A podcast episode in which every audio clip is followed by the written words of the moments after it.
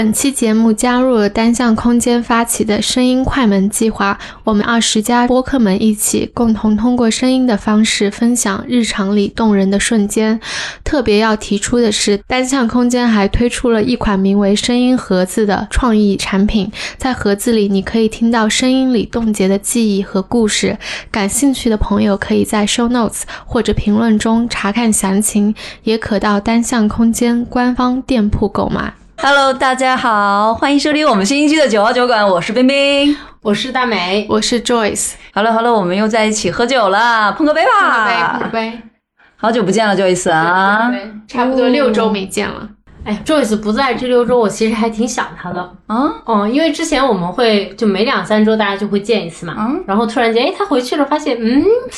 哎，挺想的，因为你不在那两周，我们俩录播课都变懒了，大家都不见面了，就每个人就一个人，我们都不说话了，我们的群是很安静的。前两期的播客都是冰冰一个人跟嘉宾打完的，上一期是我跟嘉宾两个人，就是都不组织了。你虽然原先我们也会就是在线录播课，对吧？但是 Joyce 不在的那六周，就是连录播课都是啊，就一个人搞吧，打个电话就结束了。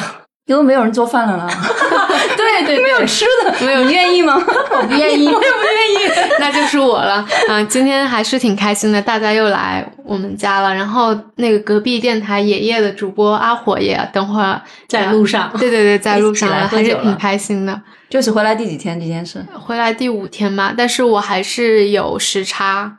是可能跟国内的时间同步，但是我又不是特别想调整时差，因为我下个星期三要去新加坡了。啊，所以我就觉得说，如果晚睡就晚睡一些，如果早上晚点起床也没关系，这样子，因为新加坡和国内是一个时差嘛，是时区，所以就还蛮那个的。嗯，我们现在从昨天开始，新西兰跟中国也是差了五个小时。啊，夏令时了。对。对，我感觉整个下半年你就是飞来飞去的。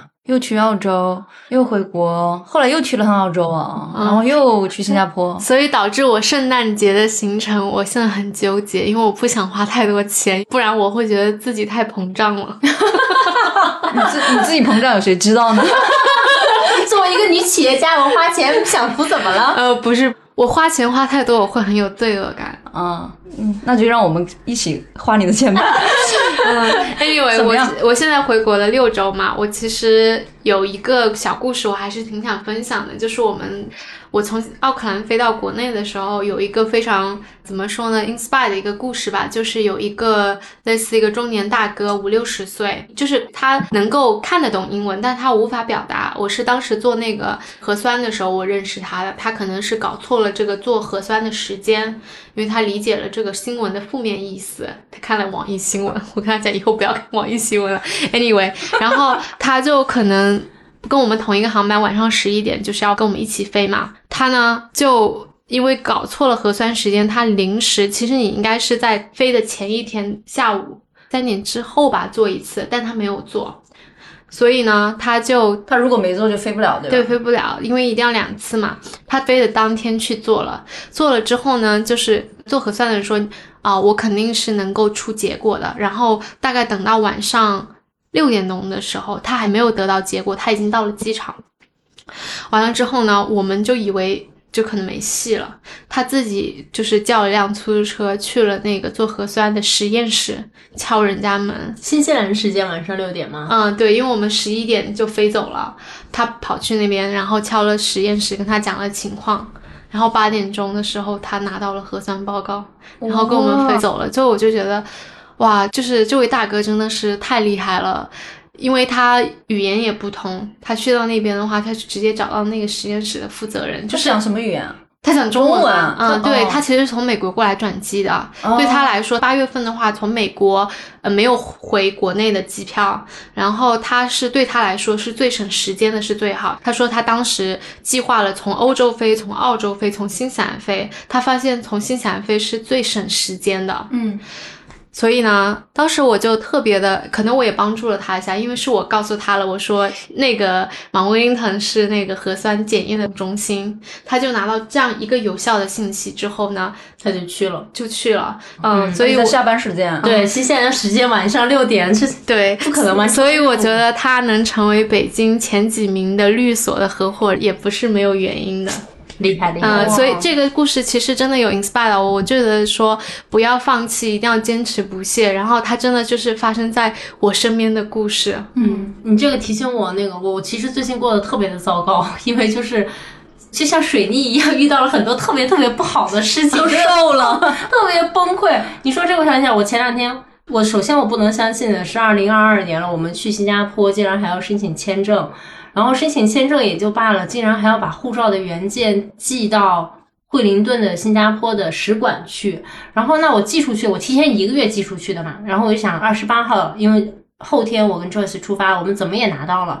结果呢，我的快递从新西兰邮局过了十天了，都还没有到使馆。然后我就有点慌了。我那一个周末我就很焦虑，因为十天已经过去，我那个周末就变得非常非常的焦虑。我就在想，我的快递还没有到，如果回来还是这个速度，那我是拿不到我的护照的。然后呢，周一一上班我就开始给邮局打电话，给使馆打电话，给朋友打电话。我先给自己做了一套 backup 的方案，就是最差最差，我开车下去惠灵顿，去到使馆，我把这个东西自己取回来嘛。然后我就周一周二周三周四每天开始跟邮局撕扯，就是不停的去催他们这个东西到底在哪里了。结果新西兰的邮局，反正这个东西我就不吐槽了吧。就是讲国内小伙伴会有共鸣吗？邮局，我就最可恶的就是，反正就是因为各种信息的不对称，我选错了邮寄系统，它只有每周二。每周四、每周六，这个邮差才会把这个东西送到那个地方去，然后每天也追不到信息。但是很幸运的是，我在隔了两天之后，我就输入了，因为他要求你要做一个 prepay 的一个袋子嘛，从那个地方寄回来，然后我就去输入了我回来的那个袋子，发现他已经在回奥克兰的路上了。嗯，然后那一天我才正式的。就好像我放松了，我知道 OK，我一定是能去得上的，我放心了。但是之前我因为姨妈加感冒，整个荷尔蒙失调，加上这个事情完全脱出了我的掌控，哎，我就那一个周末我过得特别焦虑，然后不停的在给 Joyce 发信息，我说我操，我好焦虑呀！我说这个事情，我感觉我好几年没有这样焦虑过了。你怎么排解的呢？就是周末熬过来，周一早晨开始疯狂的告诉自己，我能用什么样的方法去解决这个问题。当我知道 OK，我可以去。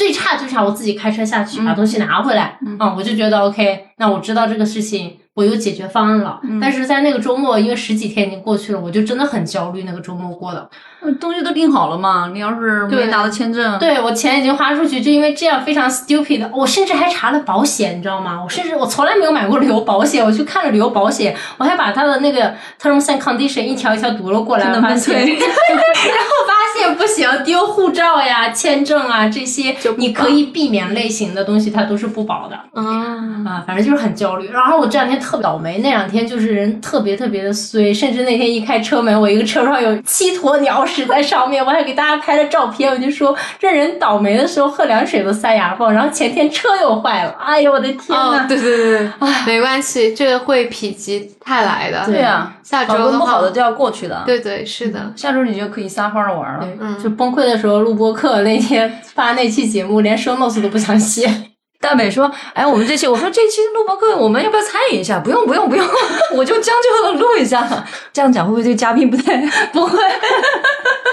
然后没想到我们小破站破两万了啊！对，我们先庆祝一下吧，再庆祝一下，谢谢大家！大家，我们应该在开头庆祝呀。”啊，没有 关系，不重要。对，我觉得今年本来我们的 KPI 是破万，对吧？没有 KPI，你什么时候想？愿望愿望是想破万，然后结果现在破两万了，下半年可以躺平了。对，可以不用写大写对，本来今天我们是约了录播课，结果大家一喝酒就不想录了。然后过了半个小时，冰冰说：“不对呀，大美，我们答应了要帮单向空间发一期播客的呀。”对，我们又重新再来录了。嗯，那冰冰最近呢？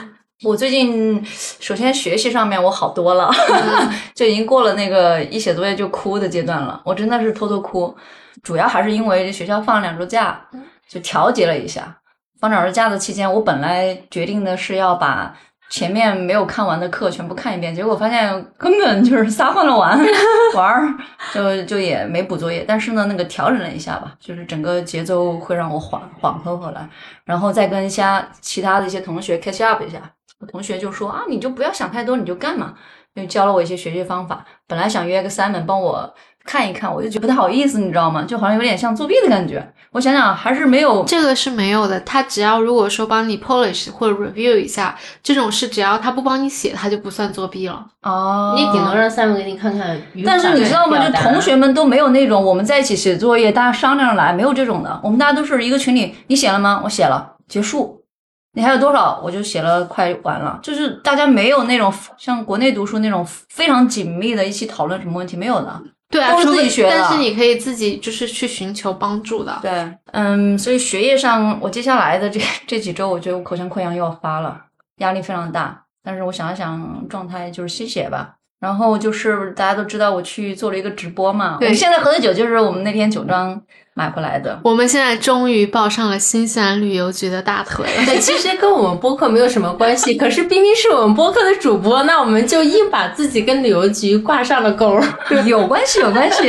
人家看见我，看见我们的那个 YouTube 频道，然后我那个频道基本上没有粉丝，不到一百个，不到不到一百个粉丝，然后一年都没更新，然后答应的大美跟 Joyce 每次出去玩的时候，哎，来录一个，录一个，录一个，然后结果都没播过，素材没剪。大家看了就邀请我们去参加旅游局的直播。当天晚上我录了一个视频，我觉得哎呀好开心。嗯，我说你们邀请我们呢？然后人家说啊，我们想找一个对新西兰有热情的人。然后我马上就说啊，热情，我们满腔热情啊，无处释放。所以就去了。但是去了之后发现这事儿根本不是那么容易的，压力非常大。首先就是你其实不像自己玩儿，而是你需要做一些功课啊，什么历史啊、背景啊之类的。然后呢，第二个就是对镜头感还是很不熟悉的，所以直播的时候，我不知道大家有没有发现，其实有几段很不自然，就不像平常自己那种嘻嘻哈哈的状态，嗯，所以挺有压力的。不过是个很好的体验，我们马上就要破圈了。对不对？我我记得那天冰冰在群里说，他们六点就起床了，然后开始看那个知识点。我当时他说就有点压力。我当时想，冰冰看镜头，那就是手举着就巴拉巴巴巴巴巴巴就可以一直讲，这有什么压力呢？但还是不一样，对不对？很不一样。直播的第二段基本上就是整个人不在状态里。就我发现有一点是。我问旅游局小姐姐，我说你找我们有什么要求？人家一个要求没提，什么了解地理知识啊，了解酒啊，了解海鲜，什么都没提，就说了一句话：Be yourself。我觉得这不太简单了吗？但实际上镜头一开，就真的不是我自己，就比较紧张，就比较紧张，就不是那种嬉笑的那种轻松的状态。嗯，那这种时候，因为薇薇就跟我说，你一定要放松，你要放松，我就放松不起来，所以我整个人是游离的。那完了之后，当天晚上，其实因为我们团队有七个人嘛，除了我们俩之外，还有五个人，比如说监制啊、摄影、摄像啊，还有小姐姐，他们都很专业，然后他们都没说话。然后当时就是那种窒息的压力给到你，就是不说，但是又知道，对他们不满，就没有完全就是不满意。嗯，他说，我他说还行吧，还行吧，没事没事，放松放松，就这样说话。然后我就说啊，有段挺尬的。他说有一点点尬，没事儿。你说你这怎么理解？因为是旅游局小姐姐是顶着压力让我们上的，所以就不想要辜负她。但是你越这么想，你压力就越大。后来就复盘了一下那天晚上，实际上每天晚上都学习。看东西看到十二点一点钟，然后早上六七点钟醒过来就开始对词儿。两个人去直播，比一个人直播的好处是在于你两个人可以互相分担话，像我们仨一样的。嗯。但是不好的地方是在于你喜欢抢话，可能我的风格是随性的，那对方的薇薇他的风格是那种一定要有一二三，你讲到二讲完他就接三，你二不讲完他就一直看着你。那你可能跟 B 要多录下播客，这样的能培养一些默契。像我们这样就可以。我就是觉得做播客最好的就是你不用露脸嘛。你说我们三个在那盘着腿抠着讲，你们也不知道，对不对？是，嗯，所以就压力还挺大的。反正后来我们总结了一下，我觉得那个点是在于我不是我的点，是因为我没有代入感。就我当下太想给东西了，嗯，就好像我很想输出，这里好，新西兰好，天气好，白云好，空气好。然后海鲜好，但是那个是我 enjoy 的嘛？我觉得到后面就是，我觉得我喜欢的我就多关注很多东西。好像酒，后来我看大美和 Joyce 在下面给我给我，我就很后悔，为什么你们俩喝酒的时候我不多学一些？我看了你们两场，就是酒跟船上的那个嘛，我的感觉就是船上的那个我很喜欢，因为就是风景已经足够好，可以吸引到我。然后包括青口，包括三文鱼，还有钻石贝，对对对，还有包括那个船长，他还让你们去摸了那个方向盘。那时候为了开船，我们当时整个船都这样晃的。哦，是吗？嗯，就是哦。看起来小小的，它其实只拨了一点点，但我们整个船就偏离了航道，非常大。当时我们就心里。但是我看的时候，我就觉得，哎，还挺酷的，就让我觉得好漂亮，因为又在峡湾里面嘛，让我感觉特别舒服。让酒庄那个地方，可能因为我跟 Joyce 还懂一点点酒，然后就你们在讲的时候，我就能够明显的感觉到，不懂的人在讲，你的知识点输出就是为了输出，要把那些东西讲出去嘛。然后又有风，又转场，然后又要吃这个讲那个，就感觉要互动。对对对，又要互动，又要看屏幕回答问题，就会感觉有点吗？就是直播时你是不能喝酒的。直播区很多要求，说什么语言有很多都是不能讲，否则就直接卡掉，还有穿衣服等等，包括喝酒，你不能在镜头面前喝啊，所以都只能闻啊。对，他除非是摄影师转过摄像头，对吧？就不对着你。然后我当时正准备要喝，后面的小孩就说：“不能喝。”然后我说：“哦，不喝。”那嘴巴又很干，我就不知道该干嘛。原来是这样，嗯嗯，长知识。看来所有做网红、做直播的，还做视频的，对都不容易。我觉得，如果你是代表自己。就无所谓，像我们今天就是代表自己的话无所谓的，但是你代表别人，这可能就有点偶像包袱吧。嗯，而且你要想到，你背后代表的是旅游局，代表着这个国家一定的旅游和品牌形象，对一定的质量。这么多人来看，是因为信任旅游局，对吧？这个品牌然后进来的。但是，嗯，我们。也看了一下之前他们直播的回放，我觉得这次给自己还是挺满意的。我觉得挺好的，我自己很大。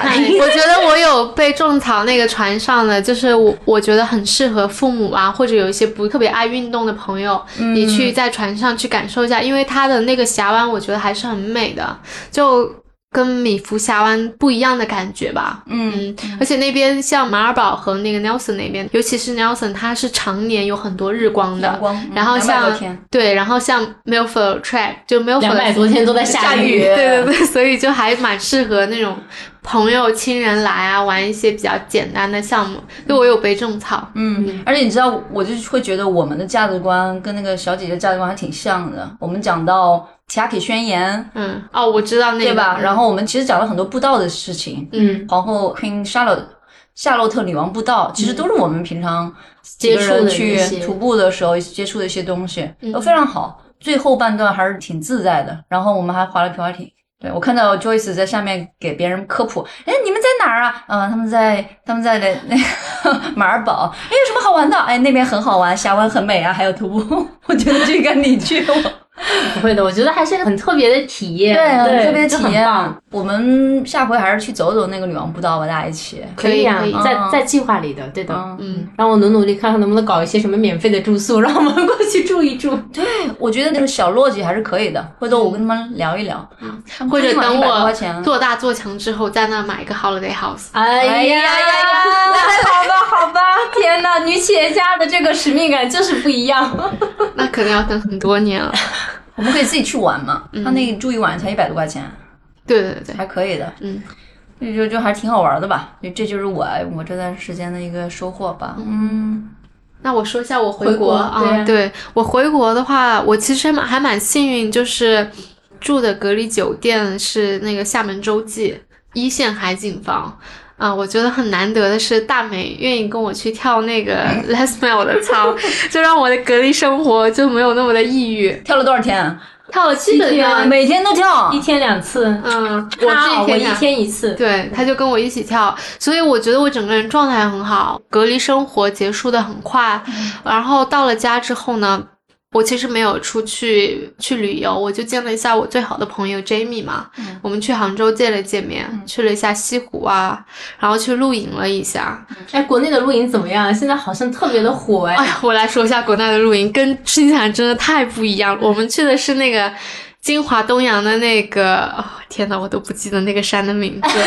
哦，想起来，东东白山，嗯，就是你要开过去很多。就是我朋友 Jamie 跟我讲，是他们第一次去的时候，就是山上露营的地方都没有那种小超市了，现在都有小超市了。你想要买什么，或者说你忘记了带锅啊、被子啊、帐篷，全部都可以租。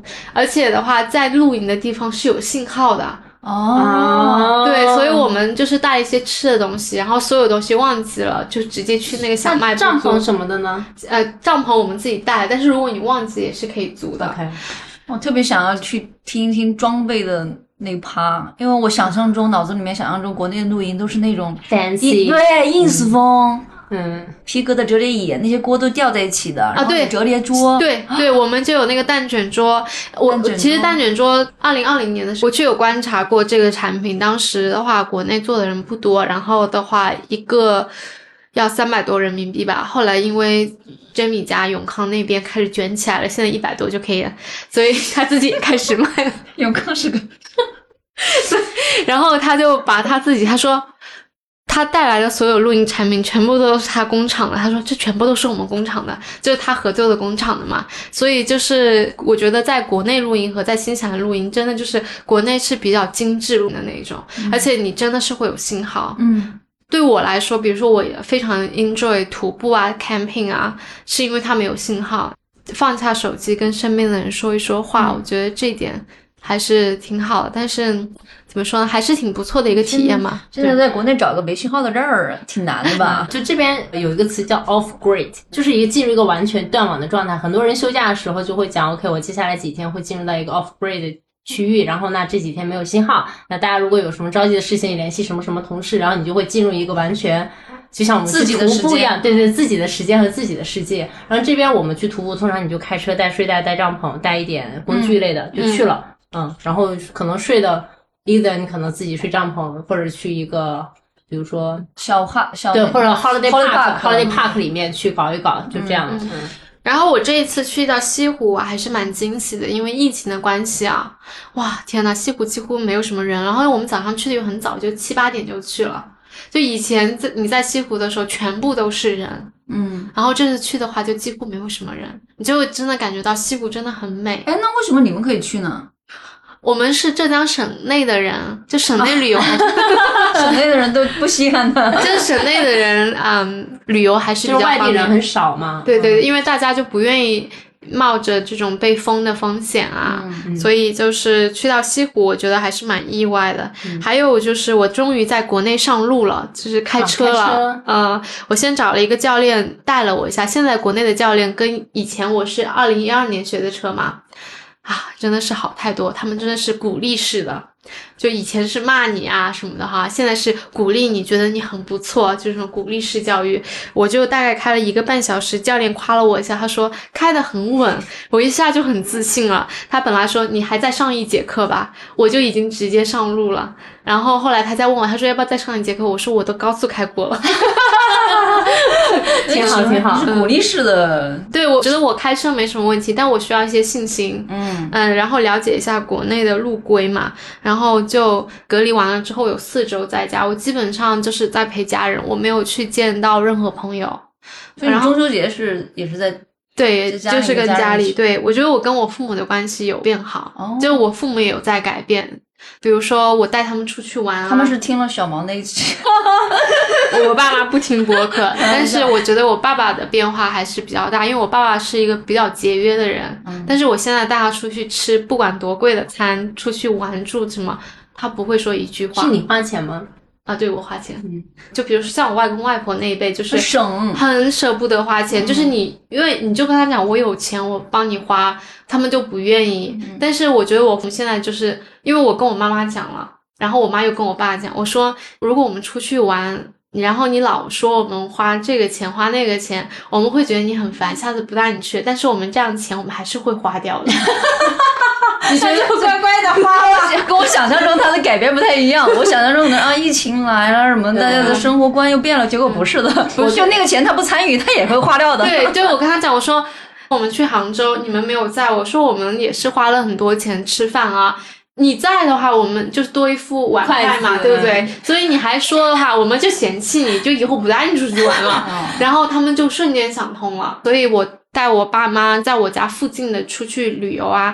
然后我又去在小红书上找一些好吃的，就是我觉得这一趴就真的很开心，我觉得很愉快。嗯，然后也去见了外公外婆，就也挺好的，就觉得他们年纪也挺大了嘛，难得的陪伴的时光。我现在真的觉得，可能我不知道是因为疫情，或者说我三十加了，我就觉得说，我觉得和父母能相处的时间，尤其我们在国外，真的很少。嗯，你比如说，你每次回去你待一个月，你每年回去一次，等于说你跟父母。在一起的时间可能都总共不超过一年了。哎，你别说了，我我我很懂这个心情，就是我现在在做这件事情的时候，我都有一种倒计时的感觉。我其实大概内心里有一个 list，就是要在就是什么之前有一些要一起做的事情啊。我会有一个内心的，就比如说假设，比如说需需要带他们来西安玩，或者是给他们买什么好吃的啊，或者之类的，就会这样讲。然后我妈不是因为我最近买房了之后很想过来嘛。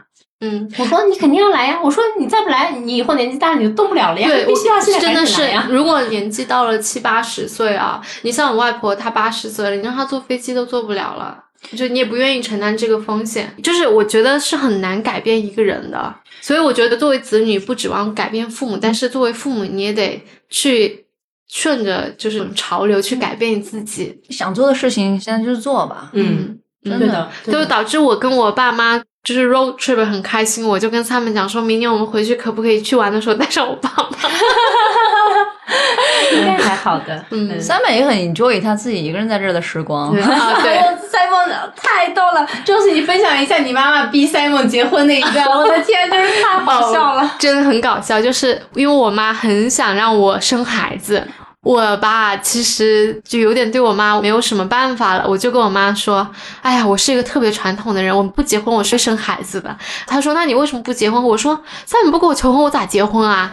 然后呢，就这个皮球贴到 Simon 那边去了。然后我妈就用中文在微信上跟 Simon 说：“我要好好跟你谈一谈。”然后我跟你讲，刚好我妈发那句话的时候，当时我跟 Simon 在闹矛盾，然后。我妈就问他说：“你有时间吗？”然后三本直接说：“No。”他 以为他 以为要劝和了。但是我我觉得我妈这人真的是挺搞笑。她就即使说 “No”，有点像我，就是我们性格很像的。他就说：“那你什么时候有时间呢？”然后三本没有回。然后大概过了五分钟，我妈就说：“说。”我女儿这样子跟着你都这么多年，你们都买房了，她真的是拖不起了。对他妈就是用那种中式家长的语气，完全不在意自己是在跟一个外国人用中文交流。就是说我女儿跟你在一起这么多年了，不清不白的，你到底想怎么样？按照我们国的习俗，你们的父母和你要上门提亲的。然后你们一句话后面有 对，然后你们你们准备什么时候结婚？而且他妈妈是。用语音讲的，嗯，就是没有打字，打打中文，嗯，所以他翻译了 Simon，对 Simon 在翻译，然后 Simon 有一个回复，然后过了几个小时，可能我跟 Simon 就是因为我们矛盾过去的很快嘛，他就又搭理我嘛，就 是我有空了，对，然后呢，我觉得如果我是我妈，然后我的女婿要是跟我说。你有时间吗？他如果直接说 no 的话，我觉得我的自尊心就会说你这个人怎么那么没有礼貌哈。但是我妈不 care，对他妈妈就跟我，因为他那句关键的话还没有说出来，我管你有没有空。就后来那个他妈就拿这一切去逼嘛，然后 Simon 就给他回复，就说啊，你女儿非常的棒，她很多时间花在创业上，就西方人那套屁话就开始了，然后讲讲讲，最后给他妈妈说，对，marriage is great，对，然后很敷衍没有没有没有，我我妈就问他说，你觉得婚姻怎么样？然后 Simon 就说 marriage is great，特别搞笑，嗯，对，就比较搞笑，然后呢？其实就是好笑的点在于，一个人拿中文，一个拿英文，两个人在微信里可以毫无障碍的沟通。然后你知道吗？他们两个后来都找到我，然后 Simon 很骄傲的说：“你他说我感觉我跟你妈有一点点 conversation 的感觉了。”然后我妈也就给我看了他俩的聊天记录，他跟我讲，他说我这么一弄，他估计快要跟你结婚了。难怪回过来今天就要聊着 对今天来了，嗯，今天来来了就没有没有没有，我们那个我还是有点害怕了，再等一等，再等等，再等嘛。然后我可能因为疫情吧，我以前每年回去的话，我一般一个月嘛，我两个星期会玩，然后去见见朋友啊。但是我现在因为我很多朋友都结婚生孩子了，最后我就觉得说我去他的城市，我们吃一顿饭。我的意义在于哪？我就也不想去了，所以我就觉得说，这时间还不花在我的家人身上，我就真的有这样的感悟，所以我就只见了 Jamie 一个人吧。嗯嗯，因为我觉得他还是一个比较难得的朋友的。嗯嗯，可能这次让我很多朋友回去但长时间都是跟家人在一起，主要还是太久不见了。对，而且我觉得因为疫情会让你更加的感觉到珍惜和父母在一起的时间吧。嗯。对，我也请了圣诞的假期，对，大美要回国，对，回去待五周，也准备跟我爸妈待一下。我其实很焦虑，要跟他们一起生活五周，真的很焦虑。我就想到要跟他们生活五周，我就觉得很痛苦。我现在想到其实还是觉得很痛苦，但是我又有那种强烈的责任心，告诉我我一定要去做这件事情。嗯嗯，然后我其实本来都有点动摇了。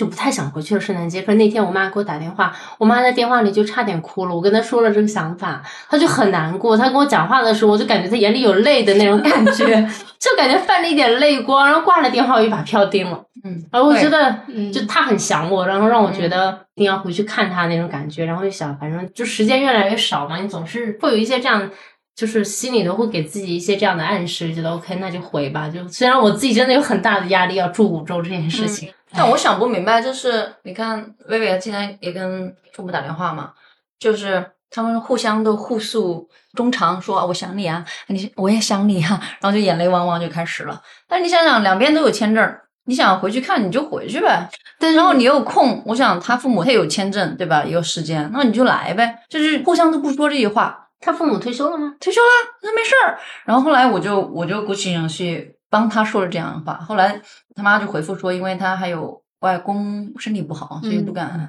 对，我觉得这一点，呃，我妈妈也是同样的，就是本来我是想帮我妈办签证过来的嘛，然后我外婆就说，她说我年纪这么大了，她说再加上现在回去还是要隔离的，嗯，所以她就是说你不要到处乱走，就对我妈的。就是这种要求。对，而且我觉得国内的家长呢，对于疫情的认知跟我们是不一样的，因为我们已经开放了躺平了，我们也都得过新冠了，但是对于他们来讲，出来是一件非常不安全的事情。嗯，我之前也跟我妈聊过这个问题。嗯嗯，我觉得如果在国内的小伙伴们能够跟特别好的朋友或者家人在一起的时候，就好好珍惜吧。对，我觉得就真的是。过一天少一天，这种感觉虽然有一点丧的感觉，丧对，但是事实就是这个样子的。然后我自己就这几年，我有一个感觉，就是我心里没有做一个计划，但是我真的就是觉得。我有一些事情一定要在这之前做掉，我才不会后悔。对，我觉得尤其是像父母，如果是在五十到七十岁之间，其实他们还能动一动哈。我觉得就是还是要多带他们出去玩一玩。然后真的到了七八十岁，你就是他们真的不会走。而且我发现啊，就是国内很多人他的膝盖都有问题，嗯，就是膝盖叫退行性关节，所以他们就走不了路。就是年纪越大了，就我们群里面有几个朋友讲到，然后我家里人都是这样子了，嗯，就是年纪大了之后走不了路，所以就是趁着年轻的时候，还是要多带父母去玩一玩。对我有时候又会觉得我们中国是父母又哎，真的就特别能牺牲自己。我跟我妈打电话嘛，我跟她说，就因为她要过来。想要过来玩嘛？我说好呀。我说我给你安排点活儿。我说我给你现在留了，让我爸过来刷墙、弄地，然后给我修院子，顺便给我把地板再抛一抛，重新打个油。我妈竟然跟我说。对你把活儿安排好，去了没有事情做，我们不知道要干什么，可能待不了两天就回来了。对，是因为我之前跟一个朋友聊，他说你那些活儿怎么办？我说等着我爸来干啊。他说等你爸来干，那么大年纪让他干这个。我说对呀，我说要不然他在家里他没有事情做，他真的不知道要干嘛，他要奉献，要牺牲，要帮我做些什么，他才能够觉得自己有价值。对，这点真的还是挺不一样的。就比如说。对你像比如说我，当然只是个例，就因为我爸妈，他不会说自己去 organize。他们在退休之前，就是还没有退休的时候说，哦，我退休了之后要出去玩。然后退休了之后，他们并没有出去玩，就还是就觉得每天没有什么事情做。然后要我带他们出去玩，他们才觉得 OK。他们就觉得说，好像跟着我出去就很安心。但是你得去给他。安排一些事情做，但是你看，比如说像三本的爸妈，你就基本上不用去管他们，他们自己就玩的挺开心的。看不同的看父母的状态吧。对对对，有一些父母就是自己能出去都没空的，对对对，没空管儿女的。嗯，有一些打电话过去，嗯，打麻将呢，换了吧。是的，我最近挺感触的，就是来新西兰之后，身边有一群好朋友嘛，最近要么有人要去澳洲了，啊，要么就是这两年还有回国的好几个。还有生病的嘛，大家都知道，就觉得哎呀，这两年变化好大呀。我还有身边的一些 KV 朋友，就像以前我室友麦拉，他的家人原来也是非常非常好的，就在这两年也发生非常多的变化。有的在一起很多年，然后分开了，然后又精神上的一些疾病吧，你可以这样讲，就整个人状态非常的不好，就整个一半的家是散的了。就他的一个堂姐，跟他的另外一半分开了，然后我们有时候会去关心他，那他就会说你们又在背后讨论我的事情，就非常的极端。啊，他自己也是个医生，本来是非常好的一个一个人，一个好的状态，就是会有一些感慨吧。觉得这两年不知道是世界变化了，还是我们到了这个年纪，人生发生的变化了。嗯，然后就会说，那你回过头来，这都是别人的生活，那我们自己要过什么样的生活？想干就干吧。可能有时候你会觉得哇，好累啊。比如说家里朋友他的爸妈要过来看小孩子。搞签证又觉得坐飞机很累，但你现在不做，什么时候去做呢？对对，我现在就是感觉有些钱就是你该花要花，不要省。就是你现在不花，以后可能没有机会花。对，尤其是在父母身上，对，在父母身上不要省钱，特别是当你到了三十岁以后，你就会越来越意识到，就不要省，有些钱真的一分都不能省。太神奇了！但我我自己感觉这疫情这三年，因为没有出过新西兰嘛，然后我们又做了播客，我又感觉我好像有长大很多。啊，我自己有感觉到，我好像思想上虽然没有出去过这个国家，我不知道为什么，反正我有时候会觉得，好像我这这几年的思想有在往前走一点。也有可能是因为疫情，所以很多东西你是或者说独处的时间会长一点，嗯，思考的时间会多一点，对，就会觉得说，在这种 pandemic 下面，其实人类就很渺小。你就是会更加专注说现在的东西，嗯嗯，因为现在我刚好回来的时候，就是心想已经取消了口罩强制令，就是基本上所有的 COVID 的就疫情结束了，对我其实挺开心的，就是比如说我会愿意化妆了。我你脸都尖了，你知道吗？那是因为我在国内的饮食很健康，就我会觉得有一种，因为以前在疫情的时候，你天天戴口罩，我真的一点都不想化妆。然后我忽然间这次回来，我就觉得整个人就很开心，就觉得说，比如说 Simon 还会说我脑瘫，他说。因为我就会觉得说，哦，我感觉回到了以前一样。三本就会说没有回到以前。三本他自己他做到公 话题终结者，有吗？没有，回到以前了，好美，没有。对他就是坐公共交通，他去超市他都会戴口罩，还会戴。但是我就完全没有戴，我就是很想去享受这份自由。嗯。然后我还跟他讲，我说我把我的化妆刷也都洗了，我说我之后要多化妆，因为就不用戴口罩了嘛，就感觉好像人生又充满了希望的感觉。嗯，我最近有。这个感觉，因为首先是我们下周要去新加坡玩嘛，嗯，然后三年终于要离开这个国家，要出国了，我很期待，我真的很期待。然后另外一个是十月份我要搬家，房子要交割嘛，然后我就感觉好像是又是一个很大的事情，事情对。然后更多，我从现在已经开始期待圣诞假期了。哦，我今天去 Barnes，我们帮朋友去买礼物，就是圣诞的堆头已经出来了。对对，九月底十月初，我已经期待圣诞放假了，我就觉得。